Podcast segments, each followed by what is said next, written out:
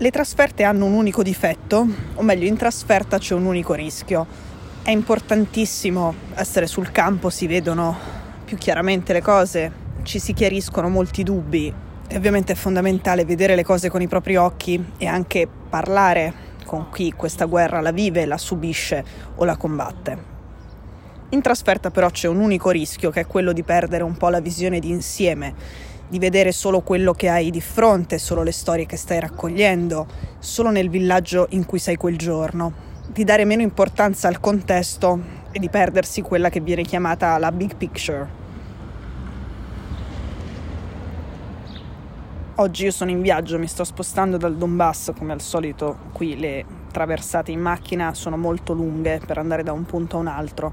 Devo fare tappa a Dnipro, anche perché in Donbass era diventato sempre più difficile fare scorta di benzina, è razionata, ci sono delle file infinite, quindi tornare ogni tanto in una grande città dove si riesce a fare la spesa, si riesce a caricarsi in macchina le taniche di benzina è fondamentale. Faccio tappa qui per poi andare a Kharkiv e ne approfitto di essere in viaggio, di non essere a seguire una storia specifica oggi, per fare un po' il punto della situazione sull'offensiva nel Donbass e su cosa Putin può, probabilmente vorrebbe e cosa non può ottenere per il giorno della vittoria, per il giorno della parata della vittoria a Mosca lunedì 9 maggio. Il 9 maggio è festa nazionale in Russia, è una festa laica, si celebra la grande guerra patriottica, la vittoria dei sovietici sui nazisti nella seconda guerra mondiale. È una cerimonia laica ma è vissuta quasi con spirito religioso. C'è una grande parata militare a Mosca che quest'anno in realtà sarà una parata un po' ridimensionata per ragioni evidenti, cioè le armi e i soldati sono da un'altra parte e sono in Ucraina. Sono Cecilia Sala e questo è Stories.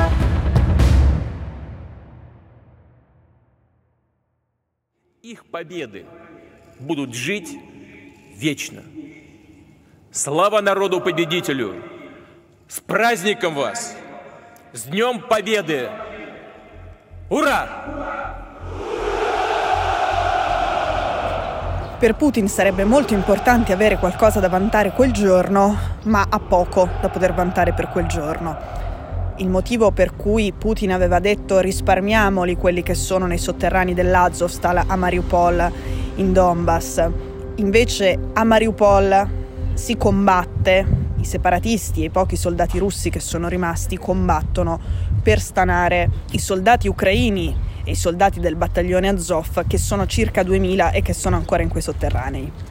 Se ci riesce, e non è affatto detto che ci riesca, e ha tre giorni per farlo, L'unica cosa che potrà vantare davvero Putin sarà la conquista definitiva di Mariupol, che lui chiamerà la liberazione definitiva di Mariupol. Ma quando Putin ha cambiato obiettivo della guerra ed è passato dal generico proposito di denazificare l'Ucraina, dicendo che Zelensky era un nazista, che il governo era un governo nazista, provando ad accerchiare Kiev e a mettere in fuga quel governo nella seconda metà di aprile, è passato da questo proposito a un altro obiettivo, la liberazione del Donbass. Nello specifico la liberazione del Donbass significava e significa conquistare tutto l'oblast, tutta la regione di Donetsk e tutta la regione di Lugansk, cioè i due oblast in cui ho girato nell'ultima settimana. Questo risultato sicuramente non lo può ottenere per il 9 maggio.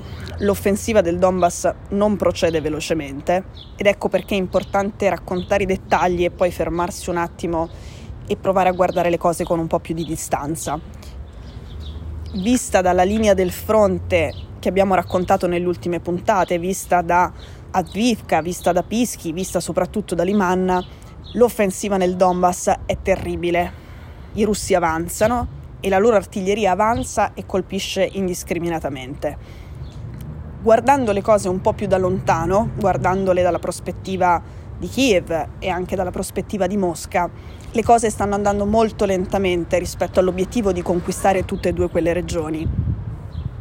Adesso, qual è il metodo dei russi e quali sono i problemi dei russi nell'offensiva per conquistare tutto il Donbass. Il metodo è piuttosto semplice ed è questo. L'arma regina, l'arma fondamentale di questa fase della guerra è l'artiglieria. I russi ne hanno di più, gli ucraini ne hanno di meno, ma negli ultimi aiuti umanitari che arrivano dall'Occidente, quelli che abbiamo chiamato gli aiuti di armi offensive, arrivano obici, quindi pezzi di artiglieria 155 mm che sono quello di cui hanno bisogno gli ucraini in questa fase e nei combattimenti che ci sono nell'est.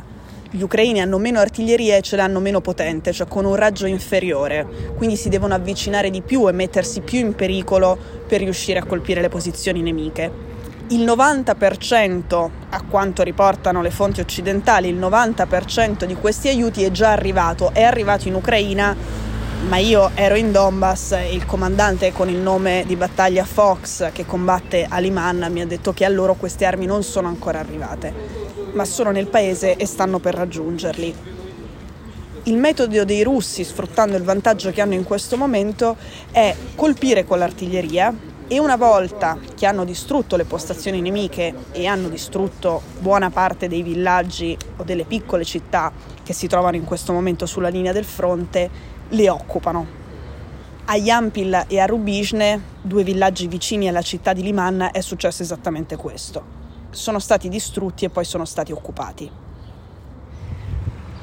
Se la tecnica dei russi è questa, la tecnica degli ucraini è abbastanza semplice e me l'ha spiegata il comandante Fox sempre dalla base sul fronte di Liman.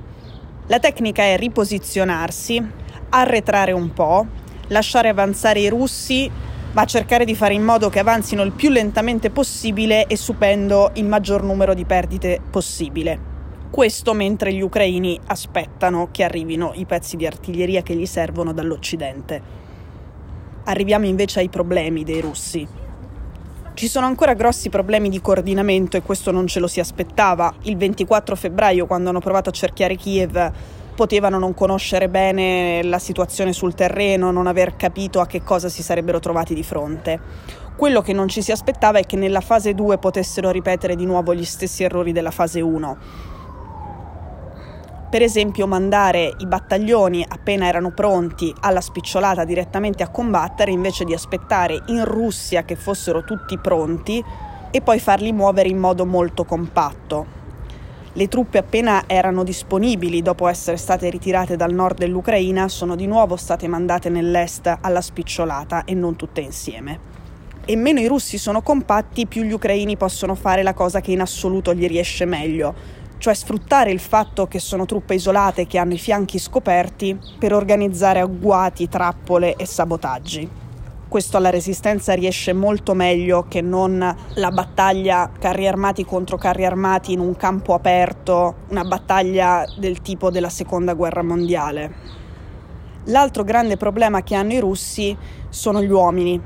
Non ci sono certezze sulle perdite russe, ma l'intelligence open source che va a cercare, che mette insieme le immagini satellitari, i video, le foto che arrivano dal campo di battaglia e conta quanti mezzi sono stati persi dai russi da quando è incominciata questa guerra, dà un'indicazione importante su quale sia un numero credibile di perdite. E dà un'indicazione ancora più importante che è il rapporto tra le perdite dei russi e quanto ci mettono i russi a rigenerare quelle perdite, cioè a rimettere in campo nuovi carri armati, nuove armi e nuovi uomini e nuovi soldati.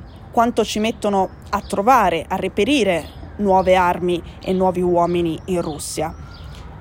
Gli esperti fanno questo genere di calcoli e unanimemente dicono che il tasso con cui i russi subiscono perdite rispetto alla loro capacità di rigenerare quelle perdite fa pensare che a un certo punto si dovranno fermare e fare una lunga pausa.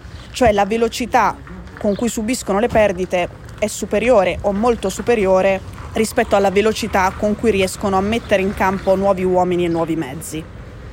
Alcuni dicono che a metà giugno o a inizio luglio i russi dovranno fermarsi e nel frattempo è sicuro che tutti gli aiuti militari che arrivano dall'Occidente avranno raggiunto non solo l'Ucraina, ma la linea del fronte in Donbass.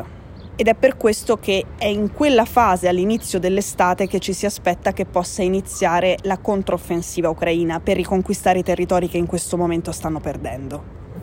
Non sappiamo ovviamente se questa controffensiva ci sarà e come andrà a finire, ma che i russi quei problemi ce li abbiano è certo.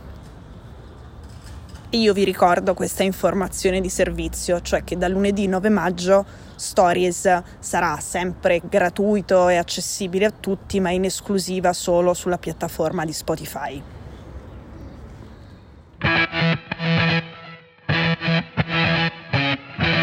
Stories è un podcast di Cecilia Sala prodotto da Cora Media.